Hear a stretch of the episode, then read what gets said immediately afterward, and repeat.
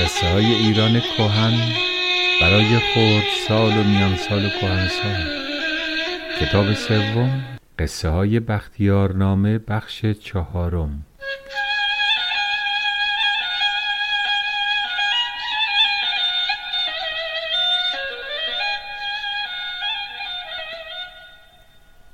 سلام بر دوستان خوبم، شبتون بخیر. دنباله قصه بختیارنامه رو میخوام براتون بگم.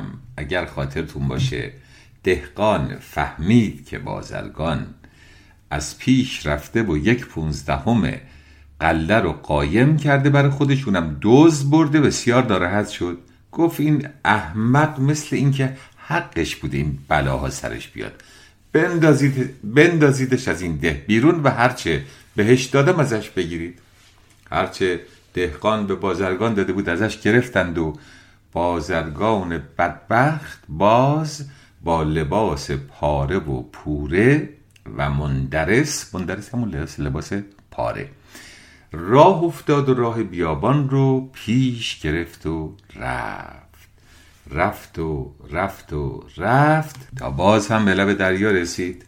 و اما لب دریا تعدادی قواس، قواس یعنی کسی که قوس میکنه، قوس یعنی توی آب شیرجه رفتن و زیرابی رفتن، به عربی میرفتن زیر آب، صدف ها رو میابردن باز میکردن، تو شکمشون اگه مروارید بود مروارید ها رو در می آوردن. در واقع دونه ماسه که توی دل صدف بره یک دورش رو با یک نوع آهک صدف می پوشونه که بعدن به خاطر همین دونه هایی که دورش رو آهک گرفته صدف رو می کشن که اونا رو در بیارن. بعد دوزا ببخشید معذرت میخوام قواسا قواسا گفتن ای بازرگان تو چی کار میکنی؟ خودش گفته بود من بازرگانم بدبختم، واقعا تو با لباس پاره پوره بدبخت گرسنه چرا چنین وضعیتی داری؟ قواسا نشستن دور بازرگان و بازرگان قصه زندگیشو براشون تعریف کرد. گفت بله من بازرگان بزرگی بودم در شهر بصره و صدها خدمتکار و مستخدم داشتم، در شوکت و در جلال و در زیبایی و ثروت غرق بودم. داستان رو گفت، ما که نباید دوباره بگیم، شما داستان رو میدونید. گفت و گفت و گفت قواسا دلشون سوخت بهش، گفتن این خیلی بد بیاری داشته تفلک. گفتم ببین بازرگان، ما که کمکی بتونه نمیتونیم بکنیم، ما با همه دوستامون این دفعه که شیرجه میریم توی آب میریم زیر، هر چه گیرمون اومد مال تو، مروارید درشت بود ریز بود دیگه ما کار نداریم، هر چه بود مال تو. بازرگان ازشون تشکر کرد و قواسا شیرجه زدن توی آب و رفتند و اومدن بیرون. از شانس خوب بازرگان صدف ها رو آوردند و باز کردند، شش مروارید بسیار درشت استثنایی در اومد. بسیار مرواریدم قیمتش بسته به درشتیشه، مرواریدهای بسیار بسیار ارزشمند. قواسا هم در که قول داده بودند مرواریدها رو دادند به بازرگان. بازرگان دید به چه مرواریدهایی. مروارید میدی درشتیش هم بستگی به اون میزان ماسه‌ای داره که توی شکم صدف رفته، اگه درشت باشه خب مجبور آهک بیشتری دورش در واقع بذاره بذاره که نمیتونم بگم، چون یه مکانیزم خود به خودیه، یعنی بدنش این کار رو میکنه، خود صدف فکر نمیکنه که این کار رو بکنه، یه مکانیزم دفاعی بدنشه. قدیمی ها که براتون گفتم علت هر چیزی رو که نمیدونستن براش قصه از خودشون میساختن. نیسان یک ماه رومیه، مثل فروردین که یک ماه در واقع ایرانی، اسم ماه ایرانی، رجب اسم ماه عربی مثلا و ژانویه اسم ماه اروپایی هاست. نیسان رومی بوده. بعد در ماه نیسان بارون می اومده. قدیمی ها می گفتن که وقتی که ماه نیسان بارون بیاد صدف ها میان روی آب، دهنشون رو باز می کنن که از این بارون بخورن. قطره بارون که بره تو دهن صدف میشه مروارید تو شکمش و اینطوری برای خودشون چیزی رو که نمی فهمیدند قابل فهم و توجیه و تفسیر می‌کردند. فرق عقل گرایی با قصه سازی همینه که در غرب اومدن تحقیق کردن که اصلا چرا این اتفاق میفته و به علتش پی بردند، اما در بخش‌های دیگر جهان که عقل گرایی نیست و حکایت و قصه میسازن برای هر چیزی و اونم قبول میکنند و دیگه حاضر نیستن اصلا دست ازش بردارند، میگن اون چی که ما باور کردیم همین درسته. بازرگان با خوشحالی مرواریتا رو گرفت و باز از دریا دور شد و به سمت صحرا راهش رو پیش گرفت و رفت و رفت. از اتفاق و از قضا با یک گروه از دزدها همراه شد و نگران بود که این دزدها مرواریدش رو بگیرن ازش. سه تا از مرواریدها رو توی دهنش قایم کرد و سه تا رو توی حالا لباسش یک گوشه جا داد. یک بار که میخواست صحبت کنه با دوستا که داشت صحبت میکرد نشسته بودند، یکی از مرواریدها دهنش افتاد. دوستا دیدن اه چه مروارید درشتی، گلوشو گرفتن که پدر سوخته، تو ثروت همراه داری، خودتو به فقر زدی، با مادری را میای. فشار دادن گلوشو و دهنش دو مروارید دیگه پیدا کردند و در آوردند. گفتن بقیه‌شو. گفت ندارم. شروع کردن به شکنجه کردنش. شکنجه کردن یعنی آزار جسمی یا روحی به کسی دادن. این آزار جسمی دادن بهش در حدی که بازرگان بیهوش شد. دوزدو که فکر کردن خود بیهوش شده ممکنه بمیره دیگه، گشنگی هم همینجا، ولش کردند و رفتند تا بازرگان به هوش اومد. به هوش اومد کی هستم، کجا هستم، بله یادش اومد همه داستان. یهویی مرواریدها دست برد ببینه اون که تو لباسش قایم کرده بود هست یا نه، دید بله سه مروارید هنوز سر جاشه. خوشحال شد، حالا با این که ناراحت شده بود سه تا را دست داده، باز خوشحال شد که سه تا دیگه مونده. راهش رو ادامه داد و داد و رفت و رفت و رفت تا رسید به یه شهری. در اون شهر گرسنش بود، لباس نداشت، حالش بد بود، جایی نبود بمونه. مرواریدها رو برد دم مغازه یک جواهر فروشی. جواهر فروش تا مرواریدها رو دید که عجب مرواریدهای جالب و عالی، چی کار کنی اینا رو مفت از چنگ این مرد با این لباس پاره پوره و درب داغون در بیاره. گفت ای مردک احمق، تو جواهرات منو پس دزدیدی. مرد بازرگان با حیرت گفت دوست من من اینا رو قواسا به هم دادن. قواس چی چیه؟ داستان بر من میسازی. مردی که دزد فلان فلان شده داد و بیداد، مردم بیاد کمک، من دزد رو گرفتم. مردم ریختند و جواهر فروش در اون شهر آدم خوشنامی بود، مردم بهش اعتماد داشتن، فکر کردن دیگه جواهر فروش داره میگه حتما راست میگی، مرد دزده. بردنش به دربار پادشاه شهر.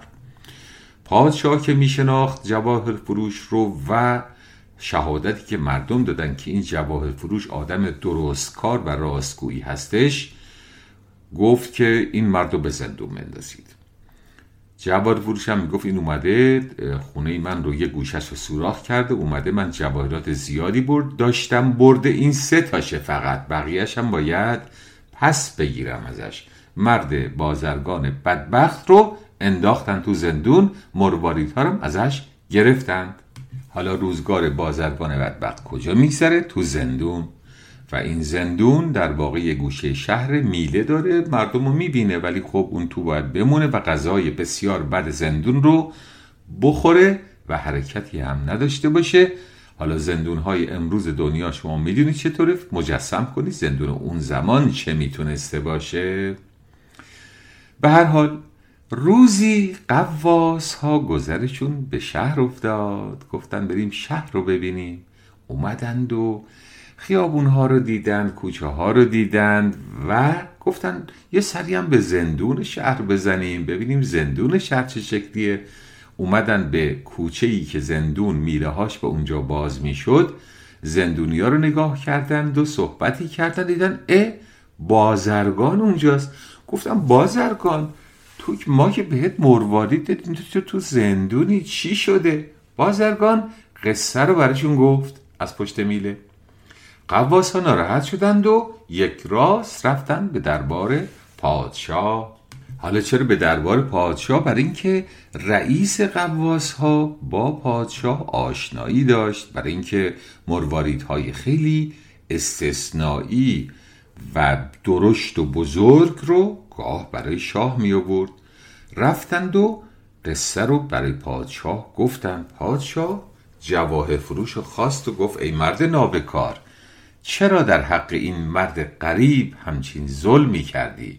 جواهر فروش به لرزه افتاد و سرش انداخت پایین و چیزی نگفت و پادشاه دستور داد که ببرید زندونیش کنید و لباسها و بعضی از دارایی‌هاش رو بدید به این مرد غریب و در شهر هم جار بزنید که هر که با مردمان غریب بدرفتاری کنه یا در حقشون بدی کنه بلایی سرش میاریم که سر جواهر فروش آوردیم. جارچیان رفتن در شهر، آی مردم به هوش باشید، به گوش باشید، پادشاه بزرگ ما جواهر فروش را زندانی کرد. اینطوری میگفتن در هر کوچه‌ای و باز میرفتن در کوچه دیگر میگفتن تا همه مردم آگاه بشن. رادیو که نبود، تلویزیون هم نبود، باید جارچی چه خبرهای این چنینی رو به گوش مردم میرسوند.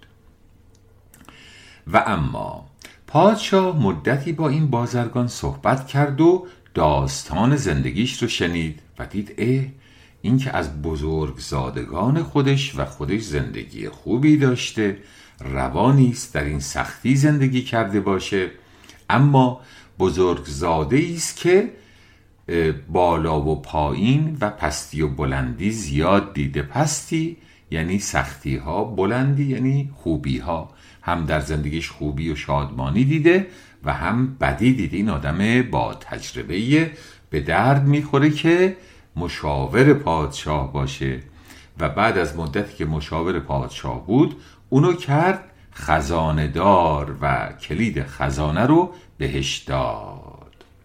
اما خزانه در واقع یک دیوار داشت که پشت این دیوار منزل دختر پادشاه بود. دختر پادشاه اجازه داد هر داشت هر شش ماه یک بار به دیدن پدر بیاد یا پدر به دیدن اون بره، بقیه وقتشو پادشاه به کارهای دیگر میگذروند. روزی موشی در این دیوار خزانه سوراخی درست کرده بود. آقای بازرگان میخواست میخی به دیوار بزنه که چیزی ازش آویزون کنه. اتفاقاً این جایی که داشت میخ رو میزد همون جایی بود که موش سوراخ کرده بود. دو تا چکش که روی میخ زد خشت دیوار، خشت یعنی آجری که از گل درست کردن، قدیما خونه‌ها اکثرا خشت و گلی بود، خشت دیوار افتاد و سوراخی باز شد به خونه دختر پادشاه. بازرگان خب ناراحت شد که ای بابا این چه اتفاقی، چرا دیوار سوراخ شد؟ دیوار خزانه که نمه سوراخ باشه. رفت و گل درست کرد آورد که اینجا رو تعمیر کنه.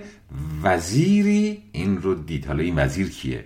این وزیر کسیه که مدت هاست از این که بازرگان از نزدیکان شاه شده ناراحت و حسادت میکنه و منتظری فرصتیه که ضربه ای به این بازرگان بزنه و شاه رو نسبت به اون بدبین کنه. دید بهترین موقعیته. رفت پیش پادشاه و گفت پادشاه ها شما چه نشستید؟ این با این مرد خبیث غریبی که اینجا اومده و شما خزانه دارش کردید، آجرهای دیوار خزانه رو برداشته که با دختر شما گفتگو کنه و این خیلی بده. کسی حق نداره با دختر شما به این صورت گفتگو کنه بدون اجازه شما، بدون دونستن شما. شاه گفت بریم ببینم. اومد و دید بله آقای بازرگان دستش گلی هستش. گفت ای نابکار، سوراخ درست کرده بودی، حالا که فهمیدی که ما متوجه شدیم داری میبندیش. بگیرید بازرگان رو. گرفتندش، چشماش رو کور کنید. کردن یکی از معجزاتی بود که پادشاه قدیم میکردن. کردند و بندازید زندون. انداختند. بازرگان بدبخت باز دوباره برگشت به بیچارگی های خودش، اضافه بر اینکه چشماش هم دست داد. حالا چشم چقدر مهمه؟ خب میدونید ما اون چه که باید زندگی میکنیم مغزمونه. اصل مغزه.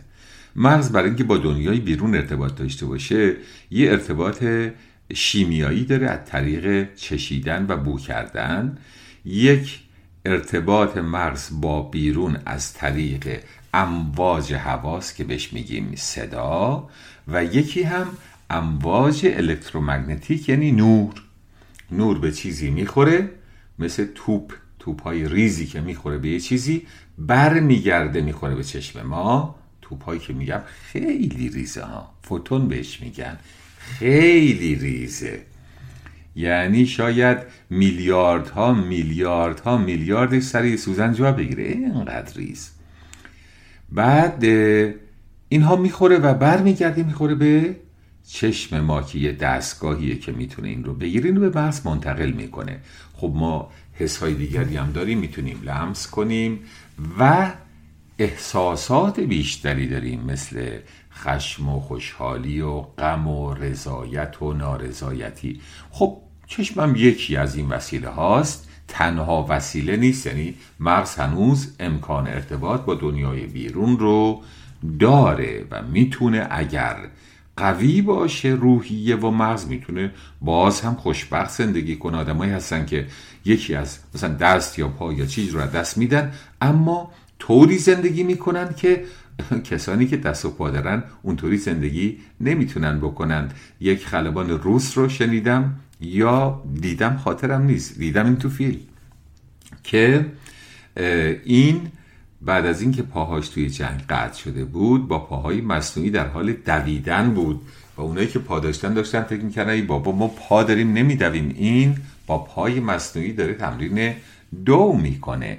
بنابراین هر انسانی میتونه یکی از این توانهاشو که از دست داد سعی کنه توانهای دیگر رو تقویت کنه و باز هم خوشبخت زندگی کنه، چون خوشبختی در مغز انسان. به هر حال بازرگان بیچاره در زندان با از دست دادن بینایی خودش و پادشاه رفت با دخترش عصبانی صحبت کنه که تو چرا با بازرگان صحبت میکردی؟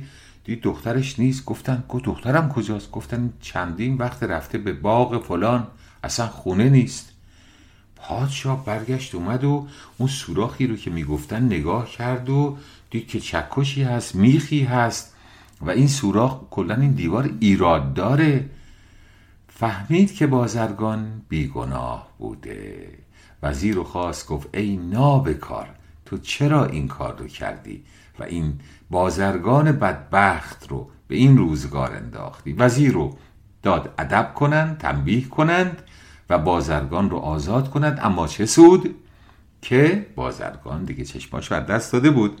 قصه که به اینجا رسید بختیار گفت که قربان اگر پادشاه اندکی تأمل کرده بود، تأمل کردن یعنی صبر کردن، اندکی صبر کرده بود، اندکی یعنی یکم صبر کرده بود، براش همه چیز مشخص میشد و بعد میتونه تصمیم درست بگیره. اما عجله کرد و در این عجله باعث شد که به بازرگان بیچاره لطمه بزنه، لطمه که دیگه نمیتونه جبران کنه. قصه که به اینجا رسید در واقع دم غروب شده بود. شاه از قصه خوشش اومده بود و گفت خب امروز تو را نمیکشیم، برو تا فردا، الان دیر وقت است، نمیخواهم دم غروب کسی رو بکشم. این رو گفت و بختیار طفلکی رو دست و پاشو بستن، مجدد بردن انداختنش توی زندونش. و اینکه در روز بعد چه اتفاقی خواهد افتاد چیزیه که من در بخش بعدی قصه‌مون برای دوستان خوبم خواهم گفت. شب شما بخیر تا بخش بعدی قصه‌مون.